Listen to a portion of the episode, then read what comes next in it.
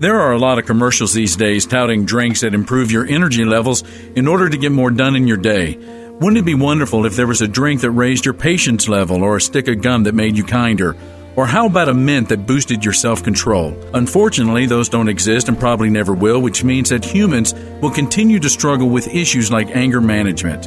Not all anger is bad anger, but there is a variety that takes its toll on human beings every day of the week. Part of the anger problem is that people will admit that they're just about anything but angry. But we know anger when we see it, don't we? One psychiatrist has said that anger related destruction of the human life and spirit is the incredible national disaster. One of the plainest teachings of the Bible deals with anger. Don't let the sun go down on your anger, or in other words, decide to do something about it. This is Mark Absher, the MacArthur Park Church of Christ, encouraging you to live each day less angry.